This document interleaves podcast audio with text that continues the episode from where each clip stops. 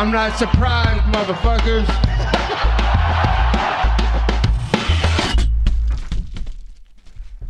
Et bonjour à toutes et bonjour à tous, bienvenue dans l'épisode numéro 66 du Guillotine Podcast. Aujourd'hui, podcast exceptionnellement long, car carte exceptionnelle.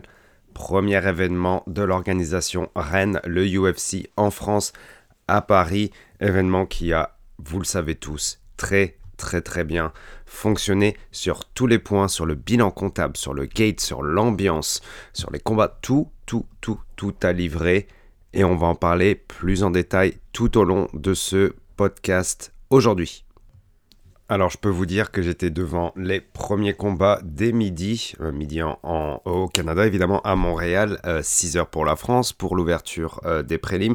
Et bravo à tous les Français qui se sont pointés à l'heure pour les prélims. Hein. on le voit clairement sur les cartes qui sont par exemple à Vegas versus les cartes qui sont bah, en Europe ou même à Londres et à Paris ça marchait. Donc oui je dirais en Europe mais on va quand même féliciter le public français qui était là à l'heure, direct, hein, avec directement un bel accueil pour les premiers combats.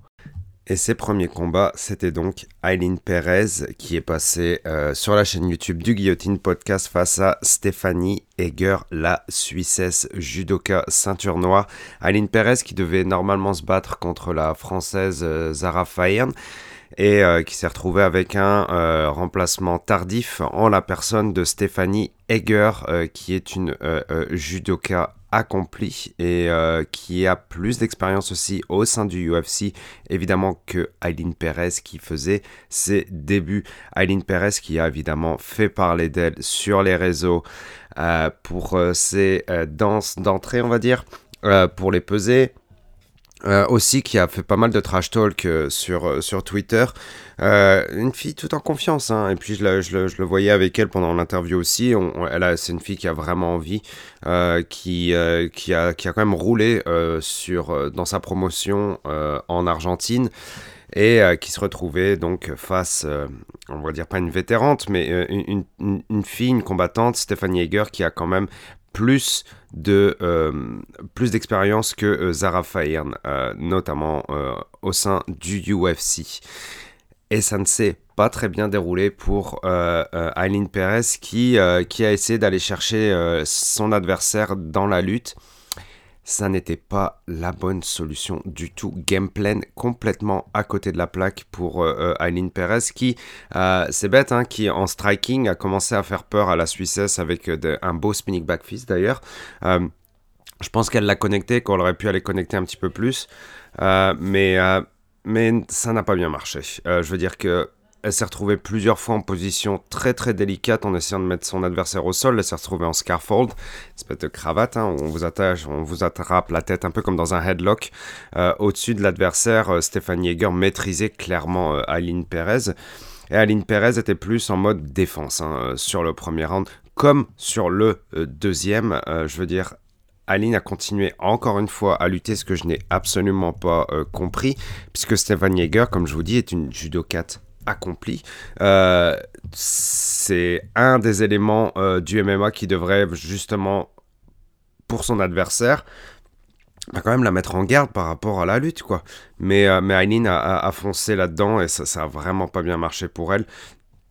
Au final, elle a fini, elle a fini par se faire taper et en plus, en plus, elle s'est fait taper à 6 secondes de la fin sur, sur ce round-là. Je comprends pas comment euh, on peut taper. Bon, après, c'est facile à dire. Non, c'est pas facile à dire. Je me, suis déjà fait choquer là, à l'entraînement et tout ça. Là. Euh, c'est des fois, tu peux le toffer, des fois, tu as envie de le toffer.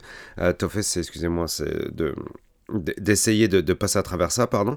Et, au final, ben, Ali n'a pas, su gérer ces derniers moments. certes, hein, Stéphane Yeager était en dessous du menton, mais je pense qu'il y avait moyen de ne pas taper jusqu'à la fin de, de ce round 2. ou alors, aller faire dodo, quoi. Au pire, tant pis, je veux dire.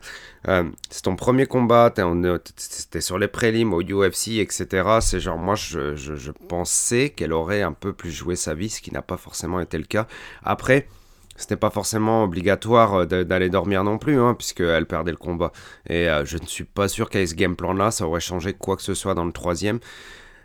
Mais Stéphanie Yeager, elle a, eu à gérer le combat. Clairement, euh, le manque d'expérience d'Aileen Perez a été euh, criant.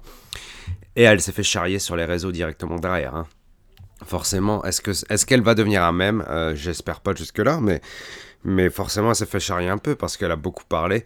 Euh, elle a même parlé d'Amanda Nunes. Euh, forcément, euh, il y en a une qui s'appelle Nina Nunes, anciennement Ansarov, qui, dans ses drafts sur Twitter, avait cette petite réponse bien préparée depuis quelques semaines, voire un mois, et qui n'a pas oublié de la sortir juste après la défaite de l'Argentine. Cold, cold. La vengeance est un plat qui se mange très froid. Aline Perez, on la reviendra, mais à 145, ça sert à rien, je pense. Cette division est pas mal morte. Euh, et, euh, et, avec un game plan un petit peu plus euh, abouti. Bon, c'est sûr qu'après, c'était le, le un remplacement un peu tardif en la personne de Stéphanie Yeager, mais je pense qu'il y avait moyen de faire mieux au niveau du game plan. Bravo à Stéphanie Yeager qui rebondit après une défaite en août Ouais, ouais, elle s'est battue il y a moins d'un mois, donc euh, de, de, sortir une performance quand même solide après juste un mois comme ça, après avoir euh, perdu sur, euh, sur une soumission, une, une armbar, c'est quand même pas mal. Voilà, bravo à la Suissesse, elle, c'est clair et net, on la reverra, Eileen aussi, mais il faut la revoir avec un combat bien mieux préparé que ça, même si comme je vous l'ai dit sur le short notice de Stéphane Yeager, ça peut être compliqué de changer tout son gameplay. Le combat suivant, Christian Quiñonez, le Mexicain face à euh, Khalid euh, Taha. Khalid Taha qui devait être l'adversaire, il me semble, de Taylor Lapillus. Taylor Lapillus s'est blessé à la main, a dû laisser sa place. Christian Quiñonez euh, est rentré sur un late notice. Il a accepté le combat combat qui, sur le papier, était un peu un combat de nobody, hein, où on connaissait pas vraiment euh, les deux adversaires. Euh, Khalita, moi j'avais regardé un petit peu ce qu'il avait fait euh, en prévision de son combat contre Taylor Lapillus, tout simplement. Il avait tout simplement l'air d'un combattant vraiment euh, euh, lambda, hein, un peu un, nobody au final, un no-name. Euh, Christian Quignonez, lui, j'avais vu que son, son record n'était pas si pire et puis eh ben, il, a, il nous a fait un beau combat, Christian Quignonez, surtout avec ben, ce, cet enchaînement, cette euh, combinaison qui, a envoyé euh, son adversaire au sol avec une victoire euh, par TKO. Bah, belle victoire de, Christian Quignonez, hein, le combat expéditif, analyse expéditive. Prochain combat, je peux pas m'empêcher de passer directement derrière au combat de BSD. God of War, Benoît Saint-Denis face à Gabriel Miranda, un Brésilien. Ah, que c'était beau, que c'était beau de la part de, de Saint-Denis. Je parle beau, le moment était beau, le combat était beau. Il y a toujours ces petits défauts à gommer, je pense, euh, chez Benoît Saint-Denis, qui seront peut-être jamais gommés, mais qui est cet aspect un petit peu euh, bagarre, euh, qui, pourrait lui faire tort avec une garde un peu trop basse et, et une garde perméable, on va dire. Puisqu'il il mange quand même des coups, il mange pas que des jabs, mais il a un sacré menton. C'est ça qui fait que, ça peut tenir aussi. puis on l'a vu hein, dans, un de ses derniers combats où il s'était pris complètement une fessée mais, mortelle où euh, on, se disait que le combat aurait pu être arrêté avant, euh, voire même, euh, voire même jeter l'éponge, hein, jeter la, serviette sur le ring. Benoît Saint-Denis ne veut pas forcément faire que de parler de lui en étant un punching ball vivant bien sûr il veut aussi montrer qu'il est capable d'avoir un game plan et euh, euh, d'assassiner ses adversaires, ce qu'il a fait avec Gabriel Miranda. Euh, dans le premier round, le Brésilien a pris très très cher, mais encore une fois, comme je vous dis, Benoît Saint-Denis a pris quelques coups aussi car sa garde est quand même assez perméable. Gabriel Miranda a vraiment eu du mal à tenir jusqu'en fin de premier round, mais dans le deuxième, Benoît Saint-Denis a très très vite euh, accéléré. Ça a été plié en 16 euh, secondes. Dès que Benoît Saint-Denis connecte, j'ai l'impression que c'est un très très gros cogneur chez les lightweight euh, au final, Benoît Saint-Denis. parce qu'il a, il a évidemment cet aspect genre ben, de, de, gros guerrier, de warrior, mais mine de rien, quand il va dans le brawl, le mec, même si c'est à 155, il peut coucher un adversaire très très vite. Et Gabriel Miranda en a fait les frais.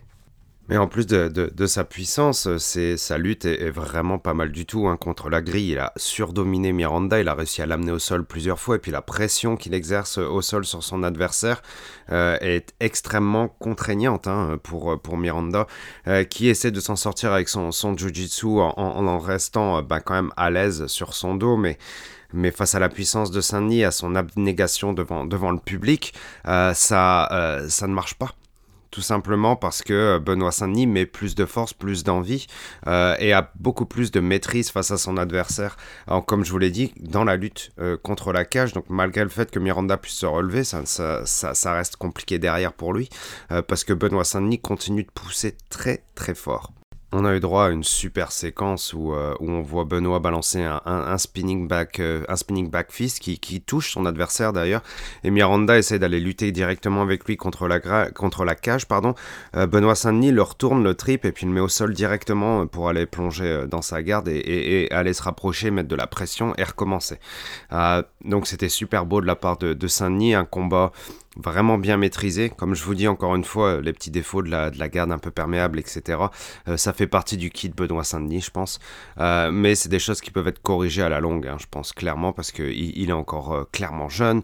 il a un beau record et puis il est dans une catégorie d'assassin, mais c'est un assassin. Il me semble qu'en conférence, en conférence post-fight, Benoît Saint-Denis a, parlé de Hardier, ce serait, ce serait vraiment beau. Je pense que c'est une étape un petit peu trop expéditive pour lui. Je pense que ça serait viser un peu trop trop vite. Mais euh, clairement ce serait une belle guerre et un beau combat. Euh, je pense que Dana White a clairement apprécié le combat de, Benoît Saint-Denis hein. en plus des fans. Euh, qu'il soit à l'étranger ou qu'il soit en France ou qu'il soit dans l'arène tout le monde a aimé sa performance clairement. Bravo à lui. Merci BSD God of War et l'on passe au deuxième français de la carte, Fares Ziam face à Michel Figlac. Euh, j'avais un peu peur pour euh, Fares parce que le record de Michel Figlac était euh, assez impressionnant, hein, notamment chez Cage Warrior quand même. il me semble qu'il était invaincu avec une belle série de victoires. Donc, Faresiam, lui, qui ressortait d'une défaite assez dure, assez crue face à Terence McKinney. Euh, Terence McKinney qui est euh, l'étoile montante des, des, lightweight, une des étoiles montantes chez les lightweight. Euh, et Faresiam qui avait été coupé de l'UFC hein, derrière, je pense qu'il était à 1-2 ou à 1-3. et il a été resigné au UFC pour cet événement. le talent de Ali Abdelaziz, hein, vous me direz aussi. Mais aussi, je pense, le, le, besoin chez les matchmakers au UFC de mettre des Français sur la carte. Et, et potentiellement des annulations derrière, des blessures, euh, etc.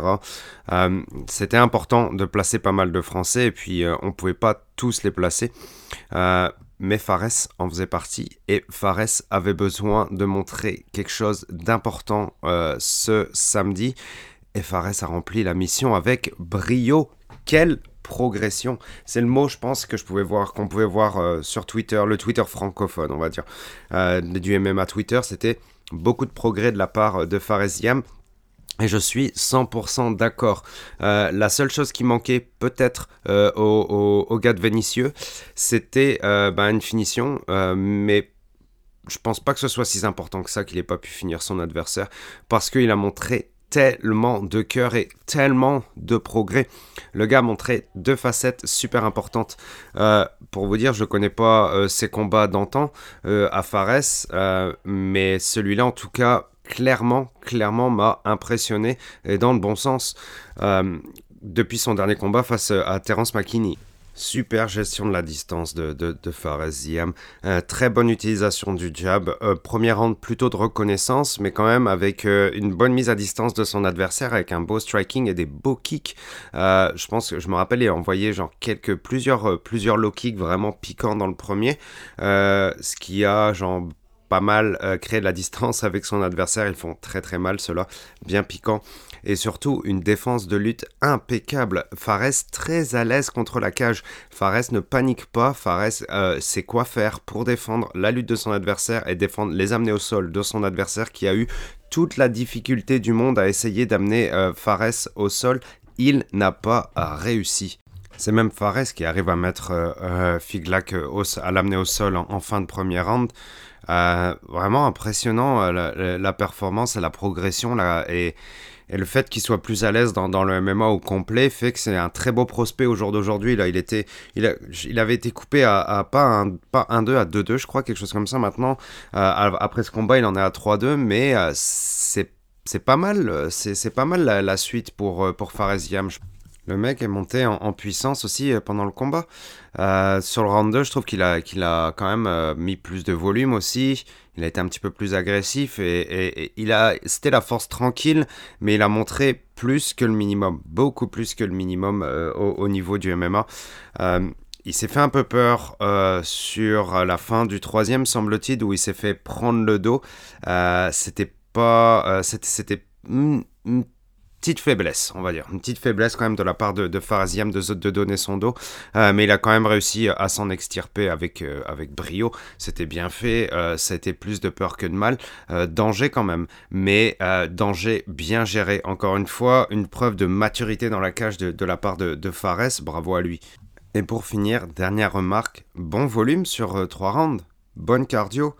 Euh, le gars, bien défendu, encore une fois, bien défendu les takedowns, a su lutter tout du long et a su donner du volume, utiliser son jab super bien, envoyer des kicks qui font mal et donner de la pression quand il était au-dessus de son adversaire parce que c'est Fares qui a réussi à mettre son adversaire au sol et pas Figlak que normalement on aurait pu s'y attendre. Fares a mis du volume, a mis de la puissance, a mis de l'envie, a mis du talent. Bref, Fares, c'est nice. C'est très nice et on a hâte de le revoir pour la suite. Bravo au gars de Vénitieux. Merci à lui. Deux Français, deux victoires. Deux Français, deux victoires, ça commence bien. Et je vais passer assez vite le combat entre euh, Nasrat et John McDessie. Vous allez me dire, je dois être super chauvin à, me concentrer uniquement sur euh, les combats des Français, mais à ce combat-là, je l'ai regardé un peu du, coin de l'œil, on va dire. Hein. Il y avait un beau bif entre les deux. Pourtant, euh, j'ai pas tout compris parce que Bon, les deux se sont entraînés chez TriStar à Montréal, euh, ensemble. Ils ont été training partners. Euh, Nasrat, pour son dernier training camp, était chez Kings MMA. Euh, et John McDessie aussi, je pense, a été dans une autre gym pour, pour ce camp-là. mais Nasrat est quand même rentré dans le ring avec Firaz dans son coin. John, lui, avait ses, ses coachs de, son gym actuel. donc, j'ai pas trop compris l'histoire, mais je sais que John McDessie, dans une interview pour UFC euh, Canada, euh, était un peu piste contre Nasrat parce que Nasrat l'a call-out. Nasrat l'a call-out pendant qu'ils étaient gym partners. On pouvait s'attendre à du bad blood entre les deux, il y en a eu, et il y a, moi je trouve qu'il y avait eu pas mal de volume quand même au niveau du striking, mais Nasrat l'a emporté à la décision. C'est tout ce que j'ai à dire là-dessus, je ne sais pas forcément ce qui s'est passé, mais Nasrat avait besoin d'une victoire pour rebondir, ce qui lui est arrivé. Tant mieux pour lui. John McDessie, lui, à 37 ans, euh, subit une défaite euh, qui risque de faire mal pour la fin de sa carrière. Euh, et bravo à Nasrat qui avait besoin de, rebondir. Euh, je pense que ça va être dur pour euh, John McDessie de, rebondir après ça, sachant qu'il est sur, sur sa, fin de carrière. on pourrait le revoir sur un combat, mais Nasrat, lui, a rebondi. Nasrat est beaucoup plus jeune, je pense qu'il a quelque chose comme 28 ans, me semble-t-il. Il est maintenant à 14-5 je pense qu'il montre ses limites euh, face aux adversaires de gabarit un petit peu plus, euh, on va dire, pimpant. Euh, au, niveau, au niveau de leur MMA, au niveau de leur classement, etc., dès, que ça va plus haut, c'est plus compliqué pour Nasrat. il avait besoin de cette victoire, il l'a eu. À la prochaine, les deux combattants. On passe au combat suivant. Abus Magomedov face à Dustin Stolfus. Combat de débile combat de débile chez les weight. Pourquoi? Parce que ça s'est passé en... Euh, moi j'ai dit 10 secondes sur Twitter, mais ça s'est passé euh, juste pour vrai en 19 secondes. Euh, Abus Magomedov a juste eu à gérer la distance, à gérer, calculer la distance, pardon, pendant les 5 premières secondes du combat, a essayé d'envoyer un premier front kick a ajusté le deuxième, l'a envoyé pleine mâchoire de Dustin euh, qui directement a été rocké. Il était en mode, euh, bah, en mode compliqué déjà quoi. Il était en mode survie directement. Euh, et Abous, après avoir passé ce magnifique front kick pleine poire, pleine mâchoire, eh bien, a lâché les chiens quoi. Et il a eu raison parce que c'est ça qui a permis de finir directement Dustin Stolfus, qui s'est retrouvé au sol après avoir euh, euh, bah, ramassé deux trois autres bombes euh, de, par les mains de Abus Magomedov. 20 secondes, c'était fini quoi. Très très dur pour son adversaire parce que je veux dire sur, une, sur une aussi grosse carte c'est tendu quoi le, le, Dagestanais a explosé Dustin Stolfus c'est dur pour lui quoi mais évidemment, genre performance complètement genre impressionnante de la part de, de, Magovedov. Euh, Bon, je pense qu'il se bat depuis l'Allemagne, mais bon, vu son nom, vous savez, vous comprenez que c'est un euh, euh, originaire du euh, Daghestan. bon, ça fait, c'est quand même une, belle, entrée pour, pour le UFC, hein, pour l'ancien de chez KSW, le vétéran de chez PFL, et aujourd'hui fighter du UFC avec une victoire ô combien impressionnante, une grosse fessée expédiée en 19 secondes, dodo pour Dustin, bravo pour Abous.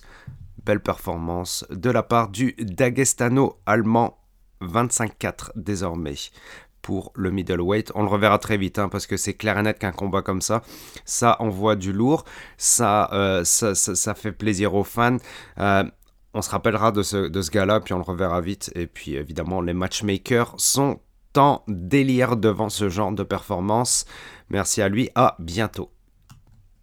Ok, on a fini les euh, prélims les prélims qui ont livré quand même, quoi. Je veux dire, on voit les deux Français euh, qui gagnent, super performance de Fares, super performance de BSD, KO euh, vraiment beau de la part de Christian Quinones, euh, Stéphane Yeager, Rire Naked Shock sur Eileen. voilà, c'était pas mal. Et ce chaos de fou de Magomedov. Et peut-être un petit combat un peu dans le moins pour Nasrat et John. Mais quand même, je trouvais que du coin de l'œil, ça livrait pas mal en striking. Beau combat de prélim dans une ambiance de folie à Bercy Lacor Arena. On rentre donc dans euh, la main card et un euh, combat qui était euh, ben, un, petit un petit People's Main Event. Hein. Charles Jourdain face à Nathaniel Wood. Euh, quel, quel, combat pour ouvrir, cette carte, du moins sur, le papier, du moins parce que de, gros cogneurs, de featherweight euh, qui, qui cognent beaucoup et qui adorent aller au combat, des gladiateurs qui aiment le sang, qui aiment la guerre, qui aiment la difficulté, se pousser à bout. Charles Jourdain face à Nathaniel Wood.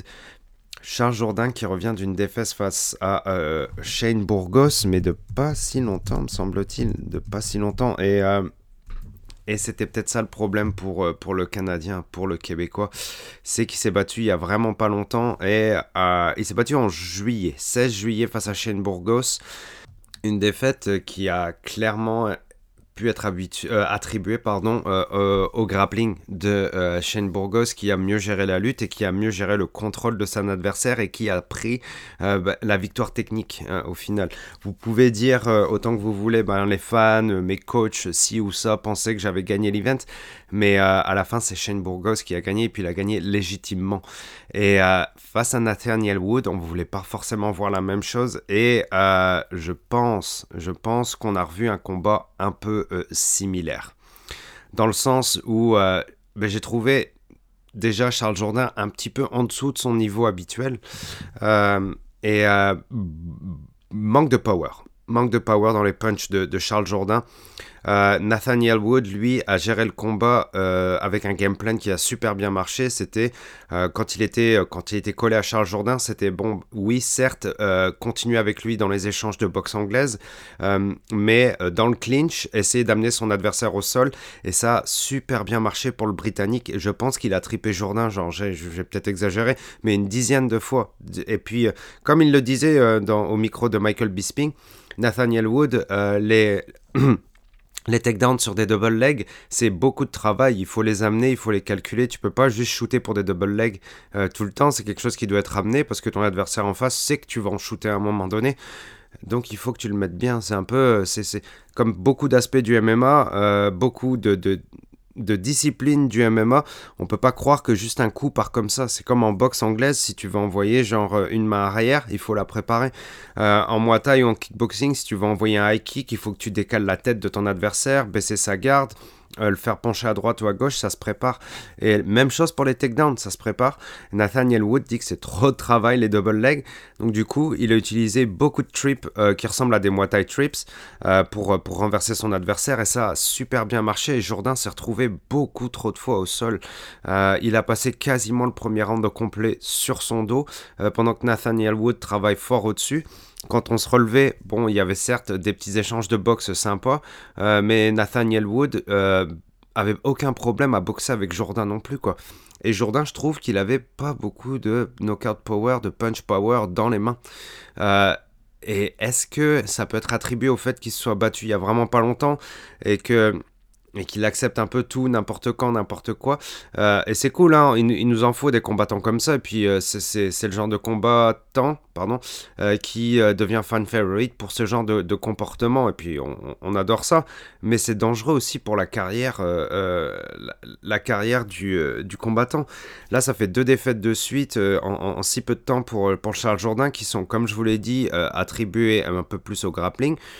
Euh, et euh, c'est quelque chose qu'il faut corriger. Si Charles Jourdain veut, rentrer dans le classement des, featherweights, c'est quelque chose qu'il va devoir corriger. Il n'y a pas le choix. Alors que, oui, vous allez me dire, il est, ceinture noire en, jiu-jitsu, etc. Mais, faire du, jiu-jitsu versus faire du jiu-jitsu dans le MMA, c'est pas du tout la même affaire. Et c'est quelque chose que Charles Jourdain devrait euh, travailler. Nathaniel Wood, lui, euh, l'a travaillé clairement, il a tout compris, et l'a super bien exécuté, et il a gagné. Décision unanime. Unanime. Et euh, Charles Jourdain n'a pas livré le fight forcément qu'on voulait, mais Nathaniel Wood est, euh, bon. Il est juste bon. Et ça, ça on, le savait déjà, hein, mais euh, je veux dire, ça commence à être chaud pour Jourdain d'aller chercher des adversaires un peu, un peu plus forts, quoi. Et, et c'est compliqué. Il a 26 ans, il est encore jeune, ça reste un fan favorite, c'est sûr. c'est un combattant qui est toujours apprécié, qui est pétri de talent, mais qui va devoir travailler très fort cet aspect-là, comme je vous le dis, s'il veut devenir plus compétitif dans une catégorie d'assassins. Les featherweight, c'est chaud aussi. On n'est pas chez les bantam encore, euh, peut-être pas non plus encore chez les lightweight, mais je pense que c'est euh, en tout cas dans le top 3 des catégories ou top 4 des catégories au UFC. C'est chaud d'y faire sa place. Euh, les détails sont très importants dans ce genre de haut niveau. Nathaniel Wood, euh, clairement l'a compris. Euh, je pense qu'il était chez les Bantamweight et maintenant qu'il est en Feather, euh, ça risque d'être un peu compliqué. Hein. comme me disait mon, cher ami Lionel de, Café Crème Sport, ça pourrait être compliqué pour, face à lui, face à Nathaniel Wood, pour, pour aller chercher le top 5 par exemple, où les gars sont un peu plus grands et costauds. mais, mais quand même, hein, c'était impressionnant de la part de l'anglais comment il a baladé Jourdain. quoi. C'est chaud pour Jourdain. On le reverra bientôt. Nathaniel Wood aussi. merci au Featherweight pour euh, euh, cette entrée de carte. Vraiment pas mal. On continue avec le troisième français de la carte, William Gomis face à euh, Jarno Herens. William Gomis qui a été ajouté à la carte encore une fois en dernière minute, ou alors on va dire dans les dernières semaines. Euh, William Gomis, qui est un peu un vétéran de beaucoup d'organisations, il est passé par Cage Warriors, Hexagon, UA Warriors, et il s'est récemment euh, battu sur la carte de, de Ares. Euh, petite performance sympa quand même, avec un win au Ground and Pound au troisième round. C'était pas mal sur la carte entre Abdul et Kalamoussou. C'était pas mal comme performance de William Gomis. Et le talent de Fernand Lopez, de négociateur, de matchmaker, de promoteur euh, on fait la suite, euh, puisque William Gomis a été euh, calé sur la carte du UFC Paris. Évidemment, il y a eu la déception Cédric Doumbé. il y a eu la déception Taylor Lapillus, il y a eu la déception Manon Fioro, donc il a fallu rajouter pas mal de, de fighters français, William Gomis en a fait partie, et William Gomis a prouvé ben, qu'il avait sa place sur cette carte, tout simplement. Certes, il s'est battu face à un newcomer, me semble-t-il aussi.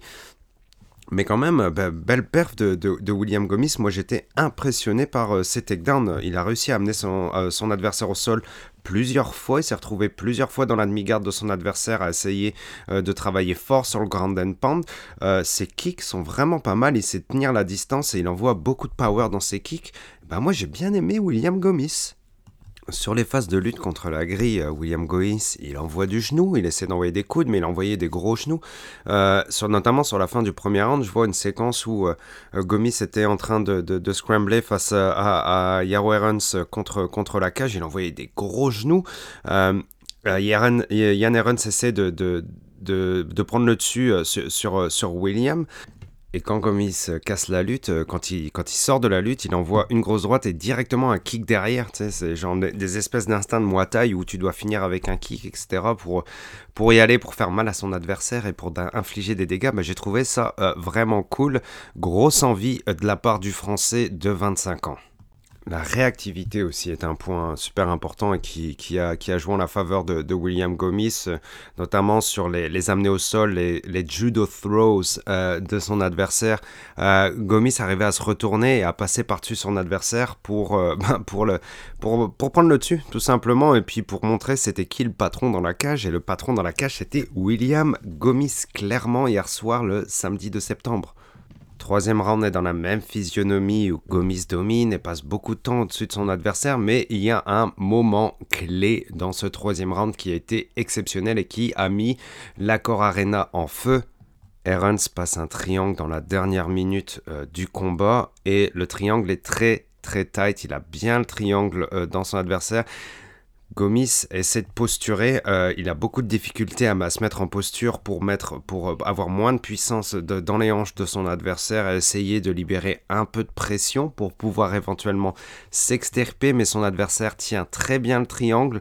Gomis a du mal euh, à s'extirper et, puis évidemment la, la Arena pousse énormément derrière et c'est ces moments-là où je vous dis qu'il faut pas taper, bordel. Aline avait tapé par exemple, comme je vous l'ai dit dans le premier combat.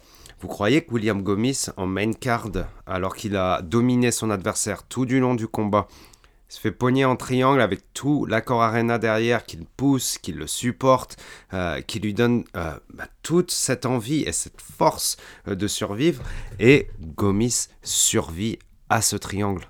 Je pense que William était pogné dans, dans, ce triangle pendant quasiment une minute là. Je viens de regarder la séquence et pendant quasiment une minute il est pogné dans ce triangle avec une grosse pression. Il n'est pas sorti de la manière la plus, euh, la plus classe et, la plus élémentaire. On va dire que c'était pas trop orthodoxe, c'est sorti de triangle, mais c'est le courage, le cœur et clairement le public qui l'a aidé à sortir de ce moment-là. C'était génial, il l'a dit en interview derrière. Yo, malade, malade cette fin de round, et puis malade le fait qu'il ait réussi à sortir de ça, qu'il ait survécu. Ça, c'est des moments qui rendent le combat épique. C'est des moments qui restent dans la tête euh, du combattant. Imaginez à son âge, il n'y a pas si longtemps que ça, il se battait euh, euh, chez Ares encore, et c'est une très bonne organisation Ares, vous savez tout le bien que j'en dis.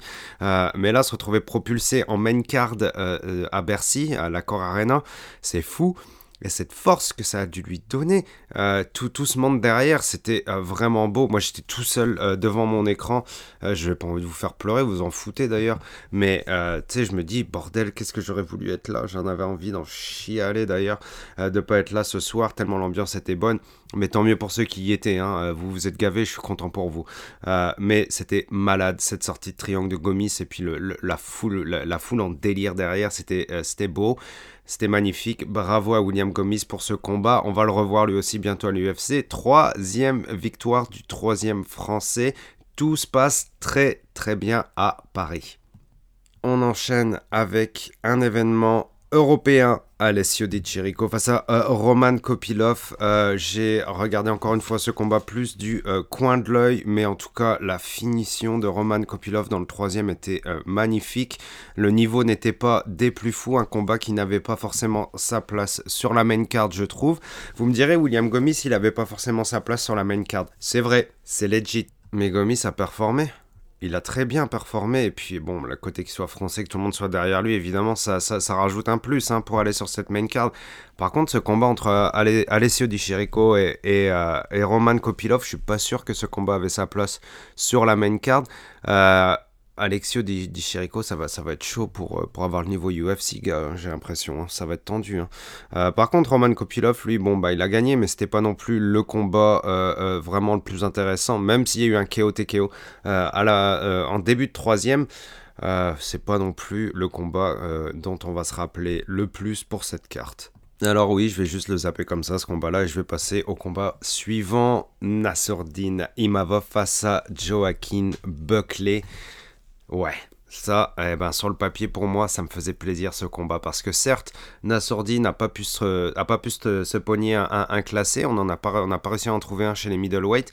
Euh, mais Joaquin Buckley a step in pour prendre le combat c'est tout à son honneur parce que euh, lui, c'est tant mieux pour lui. Hein. Nassourdine est classé 12 et Joaquin Buckley est pas classé. Donc, euh, et puis son dernier combat était vraiment pas mal, je trouve, à Joaquin Buckley, où il y avait eu beaucoup de progrès, je trouve, de sa part. Euh, d'aller chercher Nassourdine à Paris, c'est chaud, mais il le fait, il a accepté le combat, c'est tout à son honneur. Et Nassourdine, bah, pour lui, c'était plus compliqué parce que forcément, hein, il aurait préféré avoir un classé, il n'a pas eu. Il se bat chez lui, il devait faire un statement. c'était très important, je pense, pour, pour Nassourdine. Euh, et Joaquin Buckley, eh ben, lui, il a trollé euh, doucement, mais sûrement Nassourdine euh, toutes les semaines précédant la carte. Et clairement, ça a joué un petit peu sur Nassourdine. Il dit qu'il s'en fout. Il le dit qu'il s'en fout, il le clame haut et fort que ça n'a pas d'effet sur lui, etc. Mais je trouve que dans la cage, eh bien ça s'est vu. Et puis même dans le jour ou les deux jours avant, ça a commencé à se voir où Nassourdine, ben, il était peut-être un petit peu énervé par le, comportement de Joaquin, euh, qui l'a trollé, qui lui a apparemment manqué de respect. J'irai pas forcément jusque-là, hein. c'est plus du, du, trash talk. Euh, et clairement, l'Américain euh, sait y faire et, et sait rentrer doucement dans la tête de son adversaire. Mais Nassourdine a resté sérieux. Il est resté très sérieux sur ce combat. Euh, un peu trop sérieux? Je ne sais pas. Du moins, premier, deuxième round, Nassourdine, je trouve, était clairement euh, au-dessus. Très belle stance, très belle gestion de la distance euh, face à son adversaire, beau mouvement du français, puis un sol vraiment solide, je trouve, de la part de Nassourdine. C'est clair que quand Joaquin Buckley se retrouvait contre, la grille et que Nassourdine arrivait à le mettre au sol et commençait à travailler dessus, c'était très très compliqué pour euh, Joaquin Buckley. Et Nassourdine, lui, a montré une belle panoplie euh, de ses aptitudes euh, au sol et de, de la gestion de son adversaire, de sa lutte. c'était, c'était vraiment pas mal. mais Joaquin Buckley a souffert terriblement du gabarit de Nassourdine dans le sens où euh, ça a été très compliqué pour lui de toucher, de connecter son adversaire malgré tous les efforts qu'il faisait pour le poursuivre. Et ça, j'apprécie beaucoup de la part de, l'Américain qui soit allé à la guerre, qu'il ait voulu y aller, qu'il a pris des coups, il n'avait pas peur d'aller chercher Nassourdine, de rentrer dans son range. Et quand tu rentres dans le range de euh, Nassourdine, c'est dangereux, hein, on ne l'appelle pas de Russian Sniper pour rien parce qu'il a des belles mains et il est capable de connecter, ça peut faire vraiment mal. Joaquin Buckley a pris quelques coups, Nassourdine, euh, bah, lui, en a pris quelques-uns euh, aussi, mais pas la grosse droite qui aurait pu euh, lui faire mal. il a bien défendu, il a bien géré la distance. C'était compliqué pour Joaquin Buckley, j'ai limite mal au cœur pour lui à un moment donné, tellement c'était dur pour lui d'aller le chercher. Il continue à avancer, mais il ne touchait même pas Nassourdine, du moins de le toucher clairement au visage, c'était super compliqué. Les deux premiers rounds, clairement pour Nassourdine, mais Nassourdine n'a pas réussi à finir Joaquin euh, Buckley, qui euh, lui a donné beaucoup de fil à retordre. Et dans le troisième, euh, alors que moi je trouve les rôles sont un peu inversés au niveau bah, peut-être que Joaquin n'a pas forcément gagné le round, le troisième, mais du moins il a montré énormément de cœur, beaucoup de volume, euh, et il a avancé plus que Nassourdine. Il y avait plus d'envie, je trouve, dans le troisième de la part de Joaquin Buckley, tandis que Nassourdine, lui, bah, baissait un peu en régime, je trouve. Et sur trois rounds, je trouve ça un peu chaud pour euh, un gars qui a eu euh, autant de temps pour se préparer. certes, se préparer, c'est peut-être mieux de se préparer avec plus de combats pour Nassourdine que, que du pur entraînement mais je trouve qu'il manquait quand même un petit coup sur la pédale de, de, Nassourdine pour euh, montrer ce, top combat, ce top top niveau euh, qu'on devra aller chercher chez les middleweight. Euh, ce troisième round m'a un peu déçu de la part de, de Nassourdine dans le sens où bah, on attendait plus un, un show, voire une finition, voire vraiment se faire rouler sur son adversaire peut-être. Mais Joaquin Buckley, encore une fois, je vous le dis, euh, il, a été très vaillant et, bon dans le troisième. Clairement, il était bon parce que aller chercher Nassourdine comme ça, avec cette différence de reach, euh, la différence de portée au niveau des mains, même au niveau des jambes, euh, c'est chaud quoi. C'est chaud et, Joaquin a été, ben, il, a joué ça vraiment crânement et puis il y a été à fond. Malheureusement pour lui, ça n'a pas, pas fonctionné. Il n'a pas eu ce gros coup qu'il espérait avoir face à Nassourdine. Dans la dernière minute, il était crevé, il continue à avancer. Dans les dernières 10 secondes, pareil. Nassourdine, lui, n'a pas euh, euh, réussi à euh, ben, passer justement ce, la troisième, la quatrième, voire la cinquième pour accélérer et, tuer son adversaire dans le troisième. Je pense qu'il ne l'avait pas. Il l'avait pas en lui. Et je parle au niveau du cardio. Hein. Euh, le reste, le talent, euh, c'est clair qu'il est toujours là. La base est énorme de talent, je trouve, chez Nassourdine. Euh, même les commentateurs le disaient, hein, dans, le premier, dans le deuxième, il, était beau, quoi. Nassourdine, il, avait l'air vraiment en forme, il avait l'air bien, il avait l'air correct. mais il manque un petit quelque chose, je pense. Et, ce petit quelque chose, je pense qu'il peut aller le chercher avec plus de combats, plus de constance, et plus de, régularité dans, dans, ses combats. Mais mais ce combat-là n'a pas forcément été rassurant pour aller dans le top top niveau pour Nassourdine. Euh, comme je vous le dis, encore une fois, je trouve la base est mortelle, elle, est folle, euh, et il a, beaucoup de pétri de talent, comme je vous dis. Et puis en lutte, je pense qu'on n'a pas tout vu encore, euh, mais il a manqué un tout petit quelque chose. Et ce tout petit quelque chose, c'est comme je vous le dis, hein, la force des détails dans, le haut niveau MMA, ça, ça peut tout faire la différence. Mais bravo à Nassourdine quand même. Et bravo à Joaquin d'être allé chercher ce troisième round. C'était euh, fou de sa part. 4 Français sur 4 qui prennent la victoire. Ça se passe très très bien à Paris. On passe au co-main event. Marvin Vittori face à euh, Robert Bobby Knuckles Whitaker. Euh, directement, je suis obligé obligé de donner un bel hommage aux fans italiens qui se sont déplacés en masse à Paris et qui ont fait énormément de bruit euh, pour Marvin Vettori. Ça, je trouve ça cool parce que, et à la fin de la journée, on était peut-être en France, c'était peut-être le UFC Paris, mais on est en Europe hein, aussi. Hein. Vous savez qu'on on, est des Européens quand même. Euh, chacun se sent comme il veut. Hein. Je veux pas forcer personne à se sentir comme, euh, comme quoi que ce soit. mais c'était quand même cool les vibes européennes qu'il y avait aussi dans cet accord Arena avec ses supporters italiens. Il y avait pas mal d'anglais aussi apparemment pour Nathaniel Wood qui est vraiment cool. Euh, moi, je trouve ça excellent. Hein, euh, qui est plein de fans euh, d'Europe différents et que on, mette les, yeux du, du, MMA mondial sur ce continent qui est un continent de MMA à la fin de la journée. Hein. Le MMA français est en train de se développer de façon supersonique et puis il y a aussi d'autres pays qui sont euh, des pays euh, iconiques euh, et, historiquement parlant très forts en MMA. Je pense par exemple à la Pologne, hein. je passe au UK aussi. et puis il y a d'autres pays qui sont en train de se développer, doucement l'Italie aussi. la France, elle, c'est parti très très vite. donc c'est cool, voilà. Hein, ça, c'était mon petit hommage au MMA européen et aux fans italiens. Merci à eux. On repasse directement au combat Bobby Knuckles face à Marvin The Italian Dream. Vettori. Alors, The Italian Dream, ben, The Italian Dream, pas du tout, quoi, parce que euh, ça a pris un round à Whitaker pour pouvoir prendre euh, la distance. Hein, le premier round pouvait paraître boring, mais quand Bobby Knuckles euh, accélère, eh ben ça fait fucking mal quoi. Son adversaire n'a pas vu la lumière sur les deux euh, deuxième et troisième rounds. Le premier round, je pense qu'il va quand même pour Bobby, mais même si vous le donnez à Marvin, c'est qu'un détail parce que la différence de niveau entre Whitaker et euh, Vettori est euh, criante. D'où ce problème de la division middleweight. Je vais en parler un tout petit peu après l'analyse de ce combat qui sera assez rapide. Hein. Comme je vous dis, Premier combat euh, ennuyant à souhait euh, avec, euh, avec Robert Whittaker qui est en mode genre je me combats pour 5 rounds et je vais jauger mon adversaire, je vais voir comment ça se passe, je vais prendre la distance. Bordel, qu'est-ce que ça a été bon quoi. Une fois qu'il a fait ça, une fois qu'il avait géré ça, une fois que le premier round a juste été une prise de note pour Bobby Knuckles, quel combat de Whittaker au niveau des counters, c'était débile. Marvin Vettori était incapable de toucher Whitaker euh, au, visage, même pas au corps non plus. Parce que Whitaker, euh, la gestion de la distance et ses déplacements sont très très bons. Moi, je trouve que Whitaker, en fait, c'est un des rares combattants qui est capable de prendre des éléments d'une discipline du MMA pour les appliquer à une autre discipline du MMA ou MMA au complet. Et je vais m'expliquer, tu sais. Euh, dans le grappling, par exemple, euh, la distance pour pas te faire shooter sur des double legs, des single legs, etc. est super, est super importante. Tu sais, en, en jiu-jitsu, on l'utilise par exemple comme pour en Muay Thai, c'est avec ton jab, quoi. C'est avec ta main, avec ta main, ton lead, avec ta main avant, euh, que tu jauges la distance de ton adversaire. Et Whitaker est super bon là-dedans. Il suffit qu'il envoie un jab ou deux pour prendre quelques informations et après c'est fini.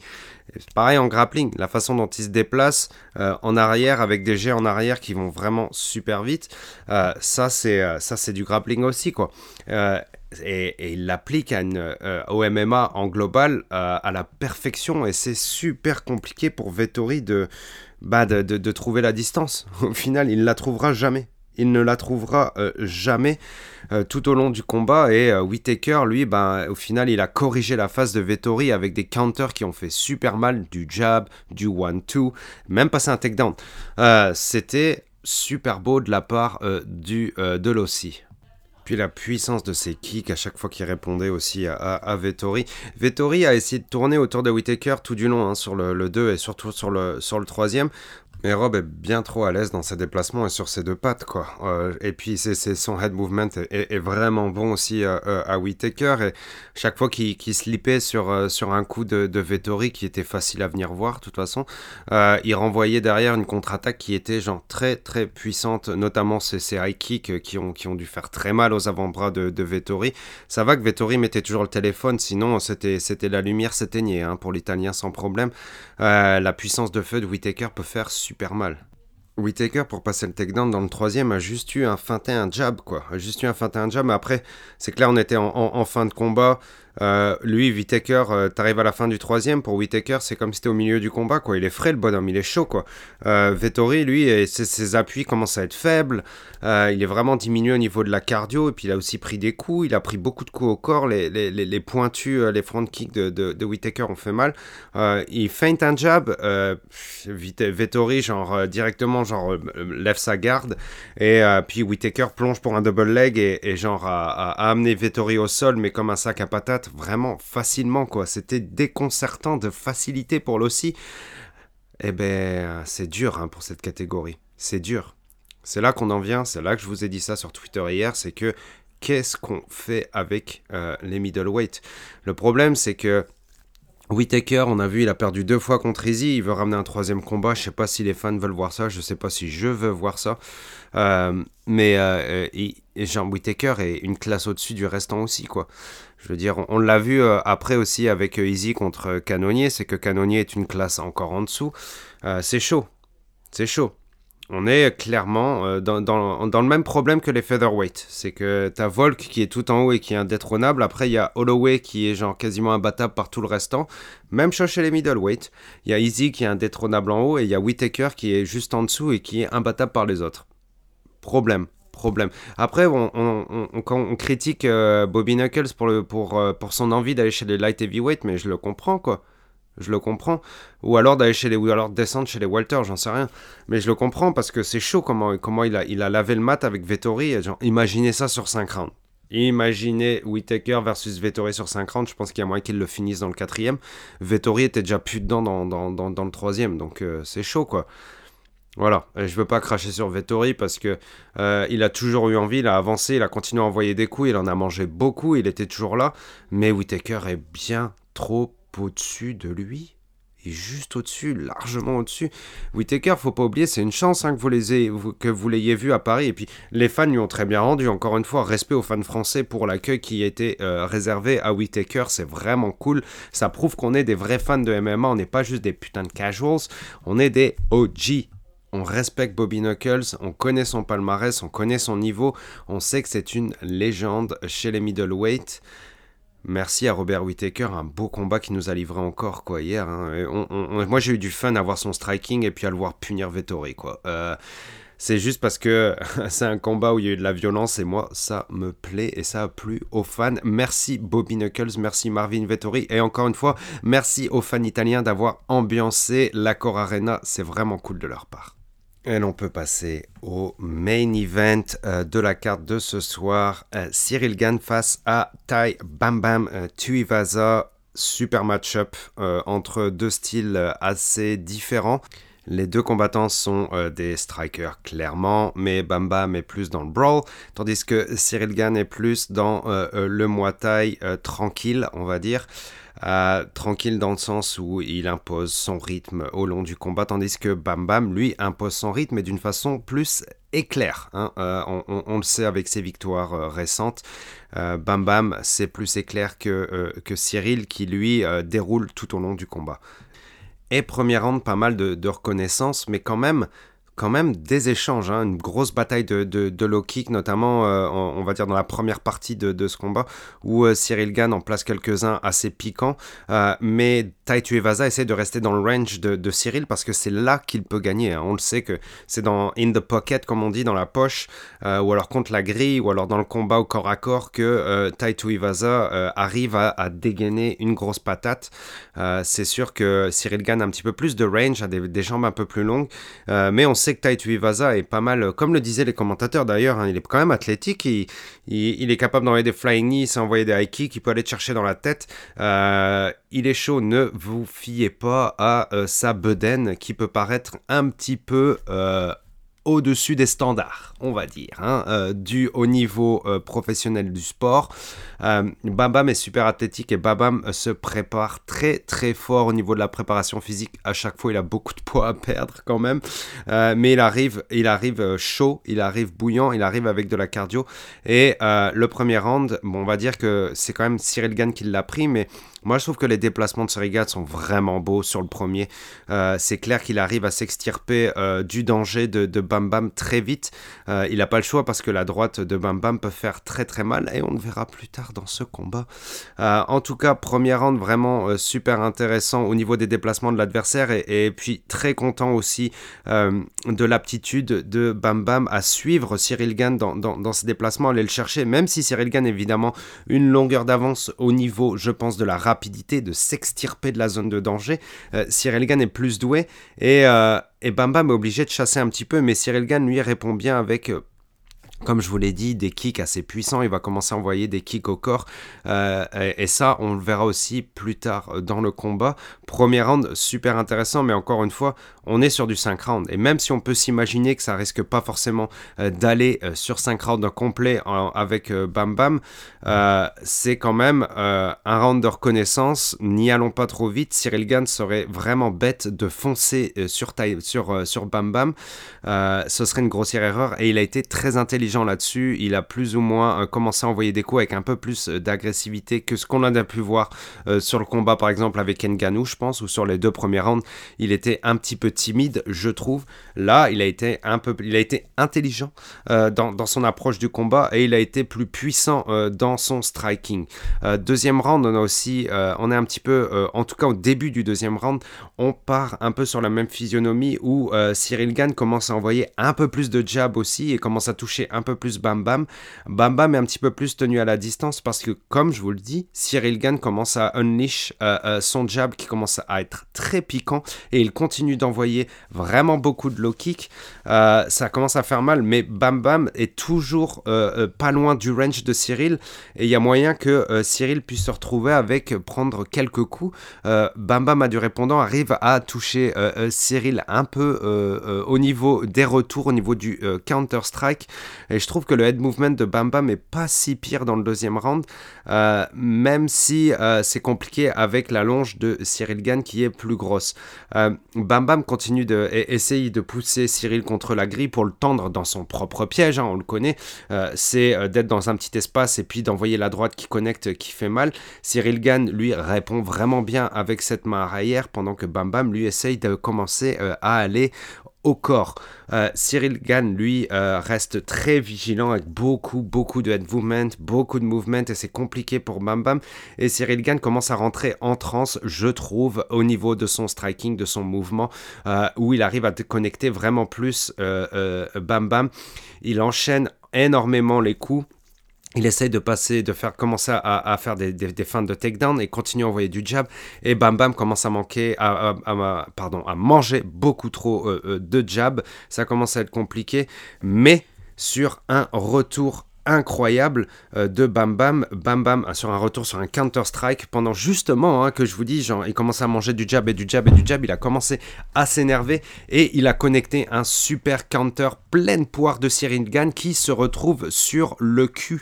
Euh, quand il se retrouve sur le cul, Bam Bam fonce sur Cyril Gann. Il arrive à connecter encore une droite pendant que Cyril Gann est au sol, mais Cyril Gann par un éclair de génie, hein, comme il disait, genre j'ai vu la lumière s'éteindre, mais je me suis relevé tout de suite et bravo à lui pour ça parce que quel instinct de guerrier que de, se relever directement après avoir été connecté par Bam Bam. Hein. je vous le dis, il y en a plus d'un euh, qui aurait été fait, qui aurait fait bonne nuit, night night.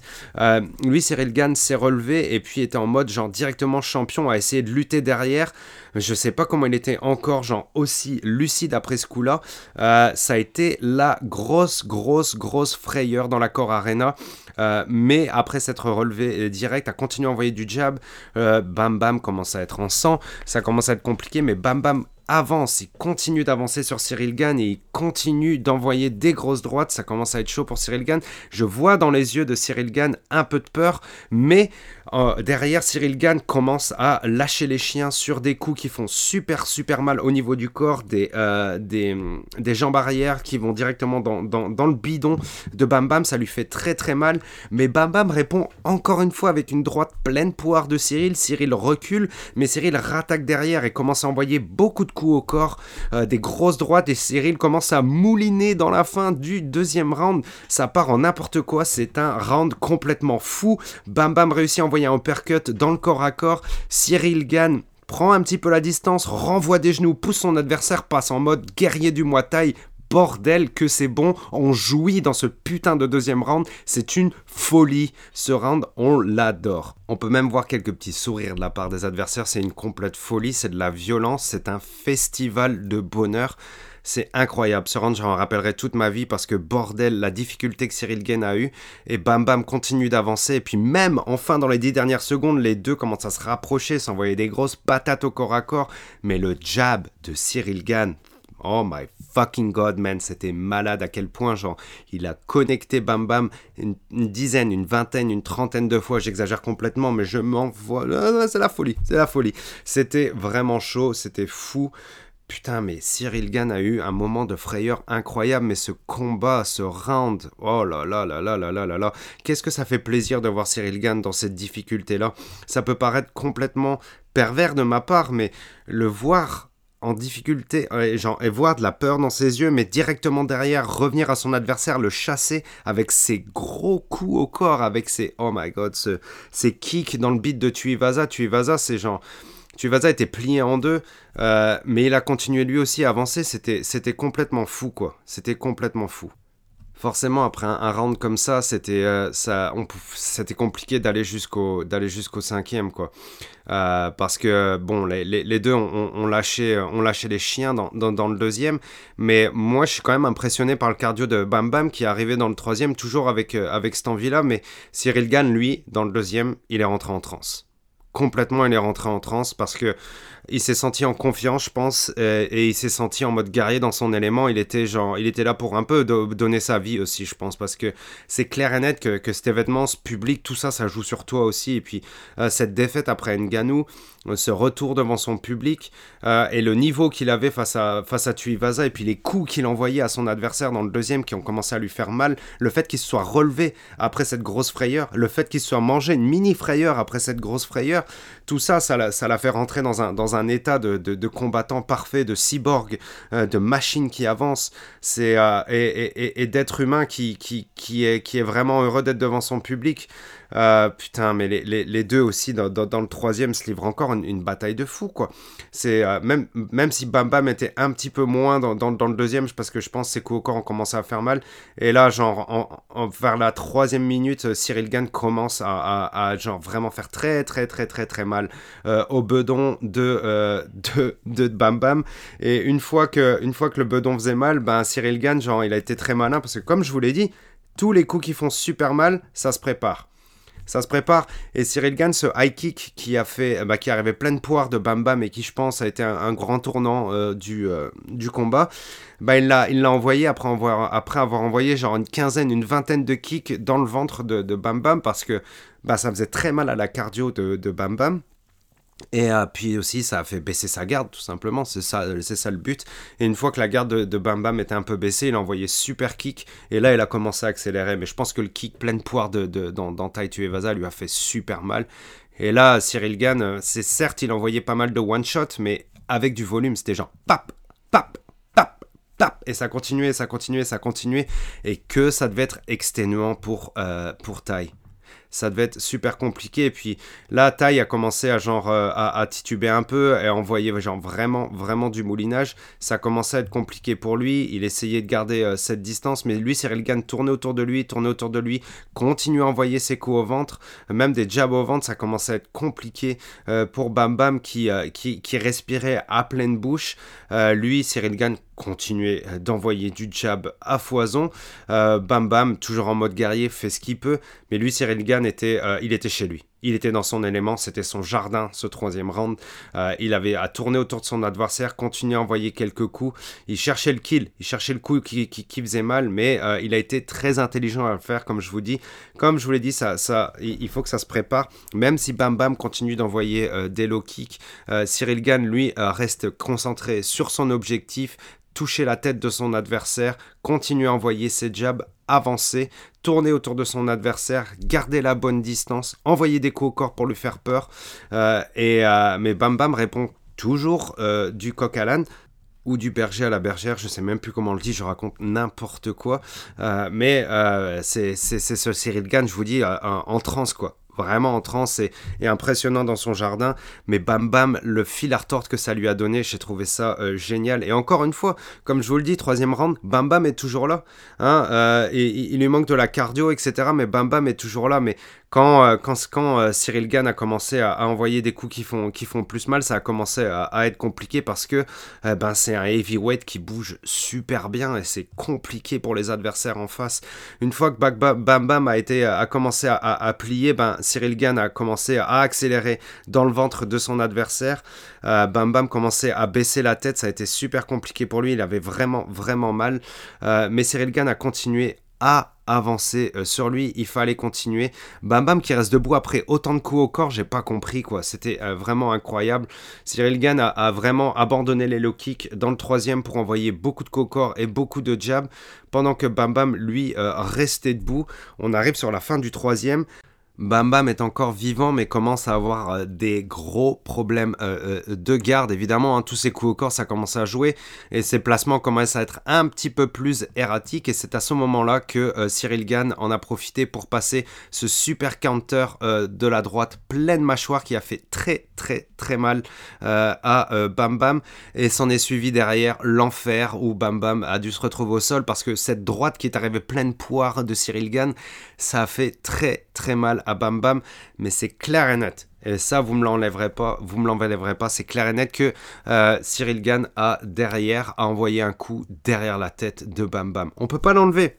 On peut pas l'enlever. Ça n'enlève euh, vraiment pas grand chose à hein, la performance globale. Et puis c'est clair que Bam Bam était, était plus bien de toute façon à la fin et que c'est cette droite là vraiment euh, genre anéanti. Mais ce coup derrière la tête m'a un petit peu gêné quand même parce qu'il était euh, très fort quoi. C'était un gros Hammerfist qui était quasiment dans la nuque de son adversaire mais c'était derrière la tête. Je le revois encore une fois là. Bam, ouais, c'était dans la nuque, non, c'était dans la nuque, vraiment dans la nuque et euh, bam bam se retrouve au sol juste derrière quoi. Bon, encore une fois, c'est pas seulement ce coup-là qui l'a amené au sol quoi, mais clairement c'était dans la nuque, je vous le dis, c'était pas beau. Euh, et, et, bon, ça, c'est, encore une fois, hein, ça enlève rien. Le combat était malade et puis Bam Bam a été super sport de toute façon tout au long du combat. Euh, il aurait pas dû avancer comme ça, comme un tank à la fin pour se prendre cette droite de, Cyril Gann. Mais bon, hein, euh, c'est, chaud quoi. Cyril Gann, comme je vous le dis, rentrer en transe et puis le battre ce soir, ça devait être très très euh, compliqué. bravo aux deux. Bravo aux deux. Bravo au public français. Bravo à Bam Bam. Euh, bravo à Cyril Gann qui, euh, ce soir, est allé euh, dans une autre dimension, qui ce soir a dû aller chercher quelque chose chez lui qu'il n'y avait pas, je pense, hein, qui est cet instinct de vraiment de euh, de, guerrier. Peut-être qu'il l'avait en Muay j'ai pas vu tous ses combats de Muay c'est possible, je raconte de la merde, mais euh, en tout cas pour ses combats en MMA, il a pas eu encore de grosses difficultés, il a pas eu quelqu'un qui l'a vraiment poussé, il a pas pris des gros coups, euh, il a pas dû faire de brawl, il, on l'a pas vu mouliner, hein, jamais, hein, Cyril Gann, je dis pas que c'est forcément une bonne chose, mais c'est un côté fighter humain, une facette que je découvre qui fait que ça peut être aussi un champion. C'est pas seulement dans la technique, c'est aussi dans la tête, c'est des épreuves que vous allez passer dans la cage qui fait que vous allez potentiellement devenir champion et pourquoi pas défendre votre ceinture.